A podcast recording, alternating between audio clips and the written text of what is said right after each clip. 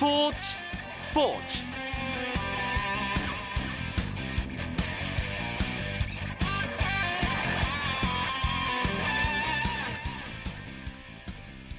안녕하십니까 스포츠 스포츠 아나운서 이광용입니다. 한국 야구에 신선한 바람을 일으켰던 최초의 독립구단 고양 원더스가 전격 해체를 결정했습니다. 고양 원더스는 보도 자료를 내고 독립구단 운영에 한계를 느꼈다며 팀을 해체하기로 했다고 밝혔습니다. 원더스의 해체로 가장 관심이 집중되는 것은 역시 김성근 감독의 거취입니다. 원더스 해체 관련 소식 잠시 후 취재 기자를 통해 자세하게 알아보도록 하겠습니다. 아시안 게임 북한 선수단 입국 소식도 준비되어 있습니다. 먼저 오늘 들어온 주요 스포츠 소식 정리하면서 목요일 밤 스포츠 스포츠 출발합니다.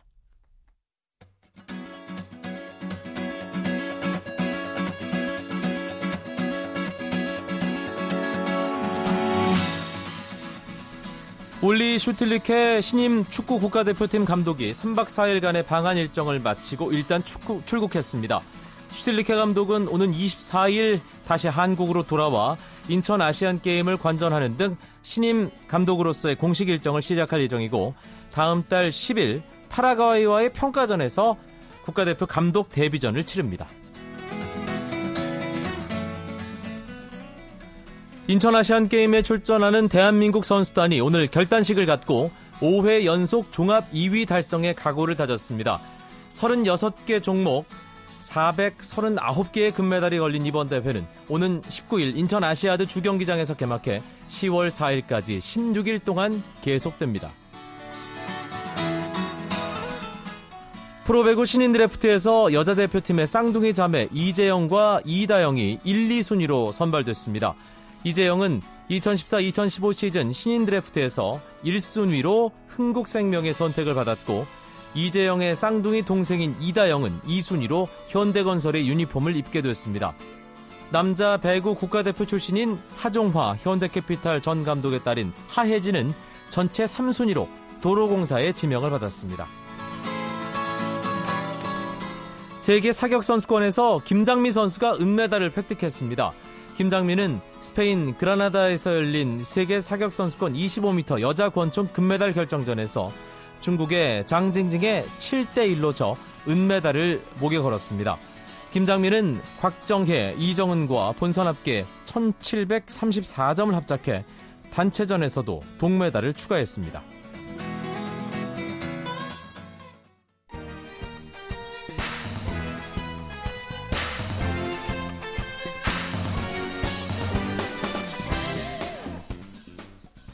한국 최초의 독립구단으로 여러 화제를 낳았던 고양 원더스가 결국 해체됩니다. 세 시즌 만에 팀 해체를 전격 결정하면서 야구 팬들이 상당히 아쉬워하고 있고요. 또 그 배경에 대해서도 궁금한 부분이 많습니다. 일간 스포츠의 유병민 기자 연결해서 자세한 이야기 나눠보겠습니다. 유 기자 안녕하세요. 네, 안녕하십니까. 고양 원더스가 결국 해체를 결정했습니다. 뭐 놀랍기도 하고요. 이해가 한편으론 되기도 하고 아쉬운 마음이 드는 건 어쩔 수가 없네요. 네, 그렇습니다. 국내 최초 독립 야구단이죠. 고양 원더스가 오늘 구단 해체를 공식적으로 발표를 했습니다. 어, 김성근 감독과 하송 구단 아, 하송 어, 하송 단장은 오늘 오전 선수단 미팅에서 선수들에게 구단 해체 소식을 전했는데요. 선수들은 좀 다소간 충격을 좀 받은 모습이었습니다. 김성훈 감독은 선수들에게 기회를 더 줄 수 없어서 미안하다고 이렇게 말하면서 눈물을 훔쳤습니다. 야구계에서는 이런 얘기가 조금씩 흘러나오긴 했다면서요. 네, 야구계에서는 일단 원더스의 앞날에 대한 소문이 좀 무성했습니다. 김성근 감독이 원더스와의 계약이 종료가 됐고 현재 성적이 부진한 프로 구단들의 감독 교체가 예상됐기 때문인데요. 어, 그러나 허민 구단주의 그간 행보를 감안하면 해체까지는 좀 예상하지는 못했습니다. 어, 김성훈 감독이 원더스에 남겠다고 이렇게 했지만은 허빙 구단주는 구단 운영과 관련해서 한국 야구위원회와 방향이 맞지 않는다며 해체를 마음먹은 것으로 알려졌습니다.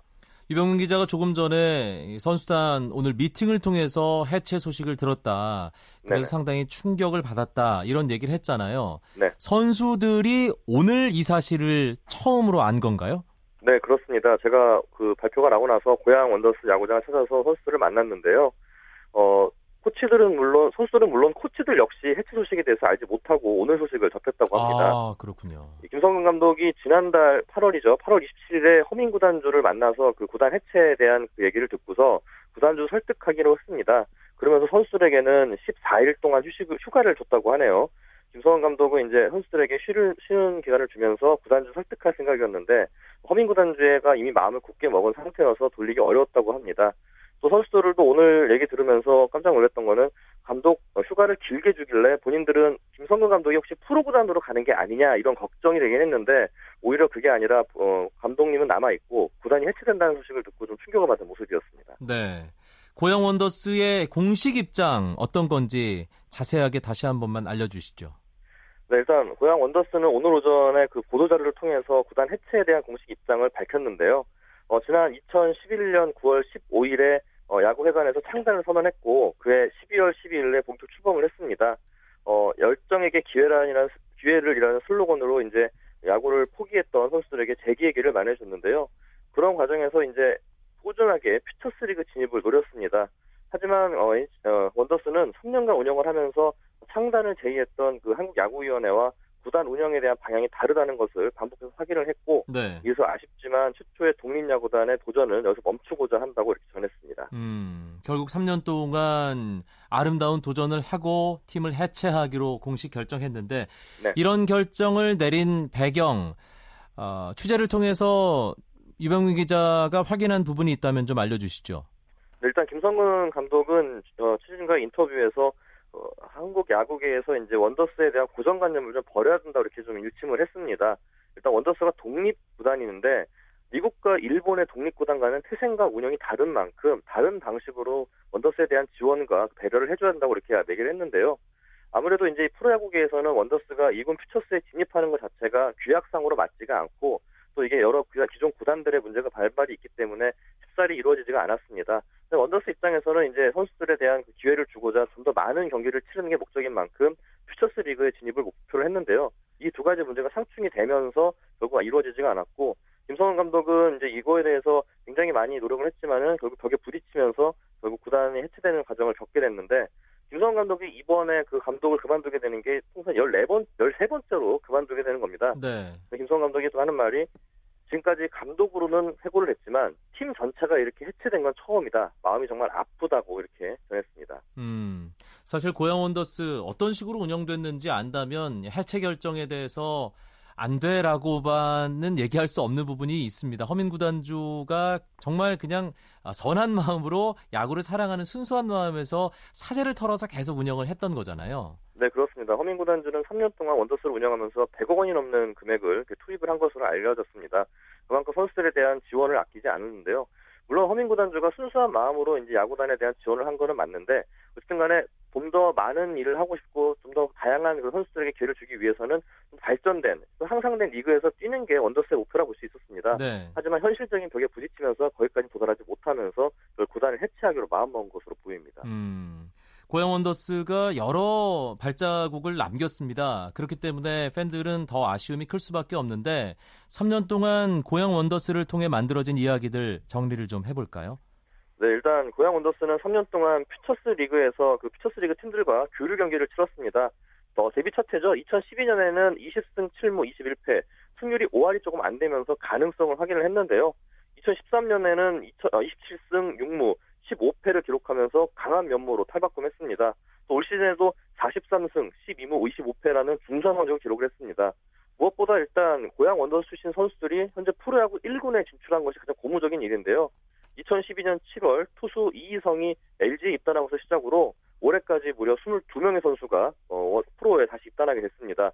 특히 LG에서 활약하고 있는 황목지승, 또 넥센의 안태영, 하나의 송조 같은 선수들이 현재 1군에서 활약하는데 그만큼 원더스의 중요했다고 볼 수 있습니다. 완전히 야구를 포기할 뻔했던 정말 버려진 선수들이 다시 야구를 꿈꿀 수 있게 만들어준 그런 보금자리가 됐던 고향 원더스기 때문에 에, 아마 그 스토리를 아시는 분들의 아쉬움, 그 안타까움 더 클 수밖에 없을 것 같습니다. 네. 해체는 오늘 공식 발표가 됐고요. 이런 상황이라면 고향 원더스를 가능케 했던 인물이기도 하죠. 네. 김성근 감독이 과연 어떤 식으로 움직일 것이냐. 아, 다시 감독을 맡을 것인지 프로 1군 감독으로 복귀를 할 것인지 사실은 이 부분이 가장 궁금합니다.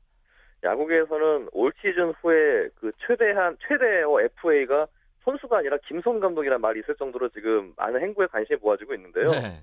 제가 오늘 김성 감독께 김성 감독 만나서 솔직히 물어봤습니다. 근데 김성 감독은 정말 솔직히 말하는데 아무것도 접촉하지 않았고 연락도 안 왔다고 이렇게 얘기를 했고요. 소문이 정말 무성한데 뭐 야구계에서는 소문이 무성하면은 아무것도 얻는 게 없다 이렇게 또 일침을 했습니다. 그리고 김성원 감독은 본인은 리틀 야구나 아마 야구 등 어디든 갈 수 있지만 선수들이 정말 불쌍하다면서 어, 만남이 있으면 헤어짐이 있는데 문제는 선수와 내가 당수답끼리 헤어진 게 아니라서 가슴이 아프다 이렇게 아, 얘기를 했습니다. 예. 일단 사실 김성근 감독은 뭐 구애를 할 만한 곳이 상당히 많이 있는데 굉장히 많죠. 예, 김 감독 얘기처럼 아, 당신이 어디 간다는 얘기를 지금 할 수 있는 상황은 절대로 아니로군요. 네, 또 김성훈 감독은 만약에 본인이 이렇게 지금 다른 프로 구단으로 안 가, 못 가게 되고 어, 어, 연락이 없어서 못 가게 될 경우에 원더 선수들이 남아 있지 않습니까? 이런 선수 이 선수들을 계속 운영하기 위해서 개인적으로 하면 스폰서도 알아볼 의향이 있다고 전했습니다. 아.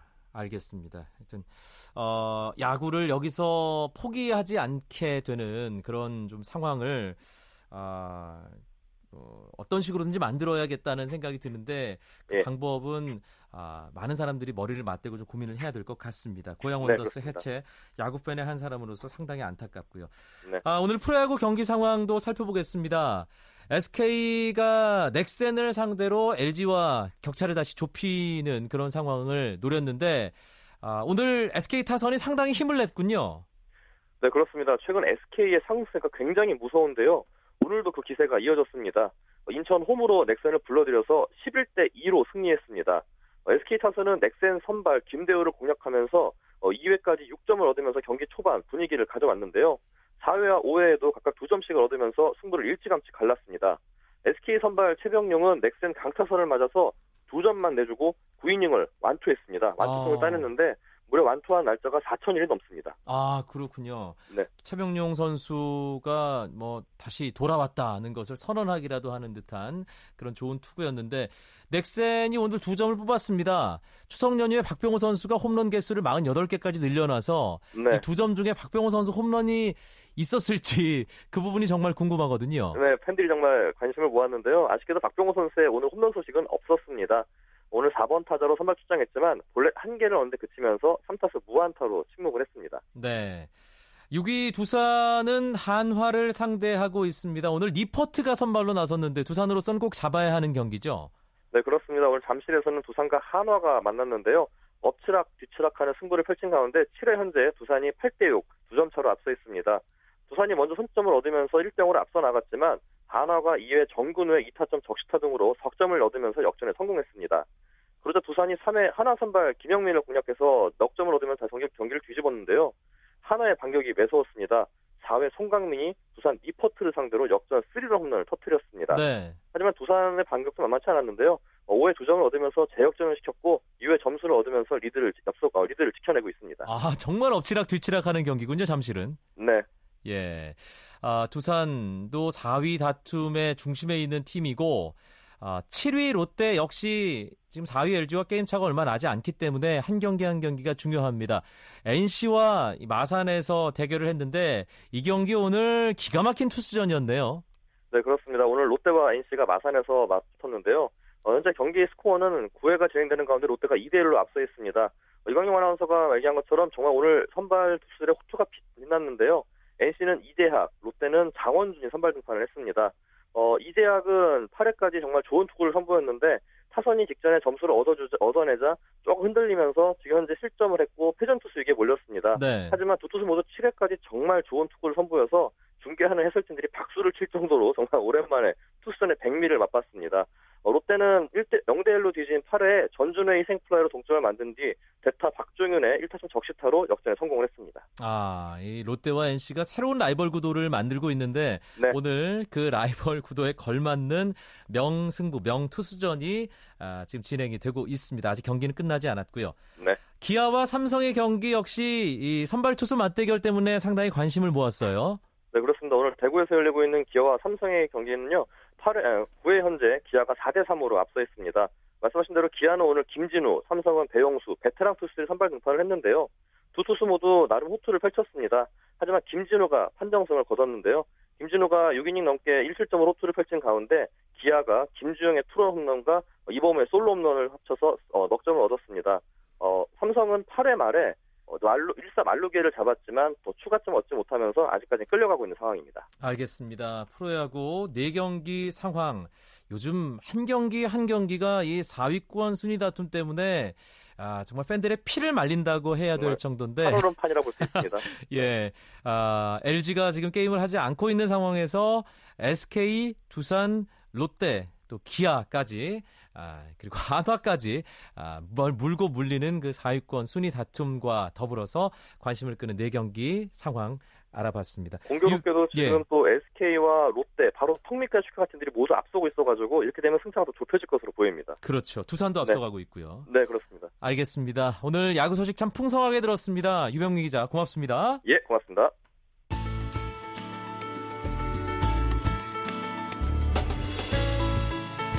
스포츠가 주는 감동과 열정 그리고 숨어있는 눈물까지 담겠습니다. 스포츠 스포츠 이광용 아나운서와 함께합니다. KBS 스포츠 취재부의 정현숙 기자와 함께하는 정현숙의 스포츠 다이어리 이어드립니다. 정 기자 안녕하세요. 네, 안녕하세요. 조금 전에 북한 선수단 입국했잖아요. 네네. 분위기가 어땠습니까?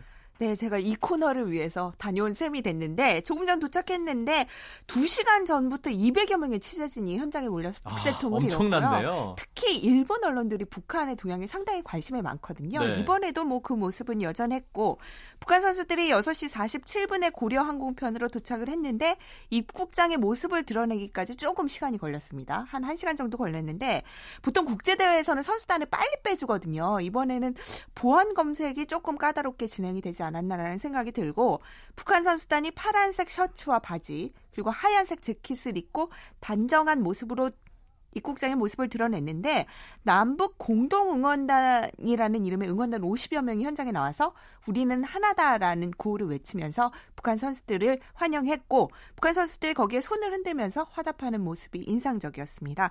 이제 이 북한 임원진들과 선수단이 버스에 타서 출발을 기다리고 있었는데 그 출발하기까지 시간이 조금 걸렸어요. 네. 이유를 알고 보니까 선수단 숫자를 꼼꼼하게 세어보더라고요. 그래서 한 두세 번을 확인을 하면서 94명이 정확하게 맞는지 이거를 확인한 다음에 출발을 하더라고요. 네. 그리고 이제 선수들의 인터뷰를 따기 위해서 상당히 많은 시도를 했지만 최근에 그런 경색된 남북 관계 때문인지 모두들 묵묵부답으로 입국장을 빠져나갔습니다. 음, 북한 선수단 뭐 그야말로 북한 최고의 스포츠 스타들이 총출동했다고요? 네, 그렇죠. 이번에 전체 273명의 선수단을 파견 예정인데 오늘 선발 때 94명이 입국을 했고 이번에는 세계적인 스타들이 총출동한다고 합니다.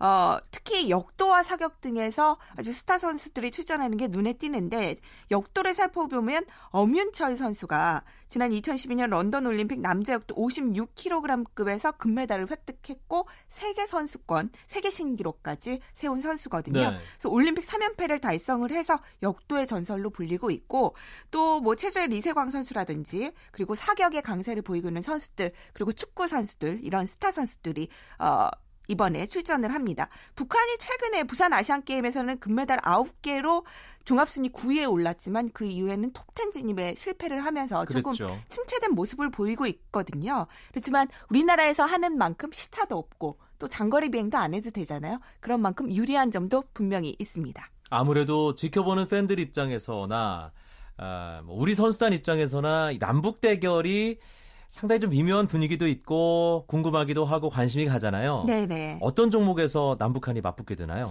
제가 도하 때 레슬링을 취재했던 기억이 나는데 남북 경기에서 우리 선수가 졌어요. 그랬더니 상당히 상심하는 모습이 지금도 기억에 남을 정도인데 지금 가장 관심을 모으는 경기는 아무래도 체조 북한의 리세강 선수와 그리고 우리나라의 양학선 선수의 대결. 두 선수 모두 자신의 이름을 건 기술을 가지고 있잖아요. 네. 리세강과 양학선 2 6.4점의 기본점도 똑같은데 한 번의 실수로 메달 색깔이 갈라질 수 있는 만큼 두 선수 모두 긴장을 하고 있고 또 우리가 잘 알려지지 않은 게 탁구인데요.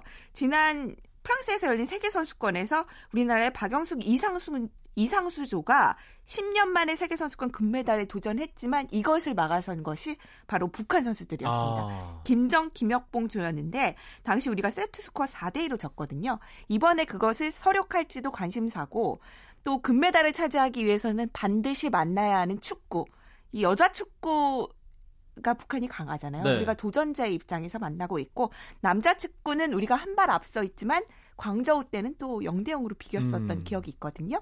이것도 지켜봐야 될 경기입니다. 남북한 맞대결은 사실 경기력 이외의 어떤 심리적인 부분이 많은 영향을 미치기 때문에 그렇죠. 예, 막상 뚜껑을 열어봐야 알 수 있는 측면이 있지 않나 하는 생각이 듭니다. 아, 북한의 응원단이 사실 우리나라에서 열렸던 뭐 예전에 2005년 대구 아시, 유니버시아드 그렇죠. 때였나요? 그때 상당히 화제가 됐었는데 네네. 어, 사실 뭐 미녀 응원단 때문에 저도 상당히 그 인상적으로 기억을 하는데 네네. 이번에 그 응원단 파견은 완전히 무산된 건가요?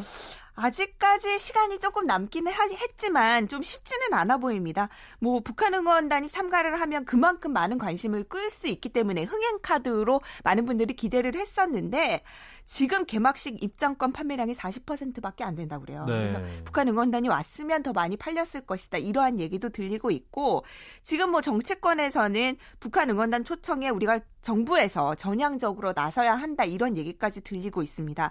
그렇지만 그 북한의 손광호 부위원장이 지난달에 북한 방송에서 나와서 얘기를 한 거에 따르면 북, 우리 측에서 인공기가 크다 작다 뭐 이런 걸 가지고 시비를 걸었다는 음. 얘기를 했고 정부 관계자도 지난 7월 실무회담에서 북한 선수단 구성을 물어보면서 대형 인공기는 조금 사용하지 않는 게 좋겠다라는 얘기를 했고 그 즉시 북한 어, 선수단이 회담장을 빠져나갔다 이렇게 얘기를 했거든요. 그만큼 기분이 상했군요. 네, 그좀 약간 민감한 그런 부분에서 충돌이 있었기 때문에 이것을 매듭 짓고 해결하기는 지금으로서는 좀 시간이 촉박해 음. 보입니다. 북한 선수단 입촌하면서 선수 초원이 상당히 분주해졌겠어요. 네, 북한 선수들이 지금 바로 아이디 카드를 마감하면서 들어갔거든요. 이미 쿠웨이트, 인도네시아, 베트남, 오만 선수들도 자리를 잡고 있고 내일 공식 개촌식을 시작으로 선수들의 보금 자리가 문을 여니까요. 아무래도 인천 아시안 게임이 본격적인 열기에 이제 돌입할 것 같습니다. 정현숙 기자나 저 같은 미디어 인원들도 다음 주에 이제 미디어 빌리지에 들어가게 되는데 아시안 게임 다음 주 금요일 개막이라는 게 실감이 나는군요. 네, 많은 분들이 응원해 줬으면 좋겠습니다. 알겠습니다. 정현숙의 스포츠 다이어리 인천 아시안 게임 이야기는 오늘로 마무리 됩니다. 아시안 게임 다음 주 개막이기 때문에 그렇죠. 네. KBS 스포츠 취재부 정현숙 기자 고맙습니다. 네, 감사합니다. 오늘은 여기까지입니다. 내일은 일주일 앞으로 다가온 아시안 게임 이야기 풍성하게 준비해서 찾아오겠습니다. 내일 뵙죠. 아나운서 이광용이었습니다. 고맙습니다. 스포츠 스포츠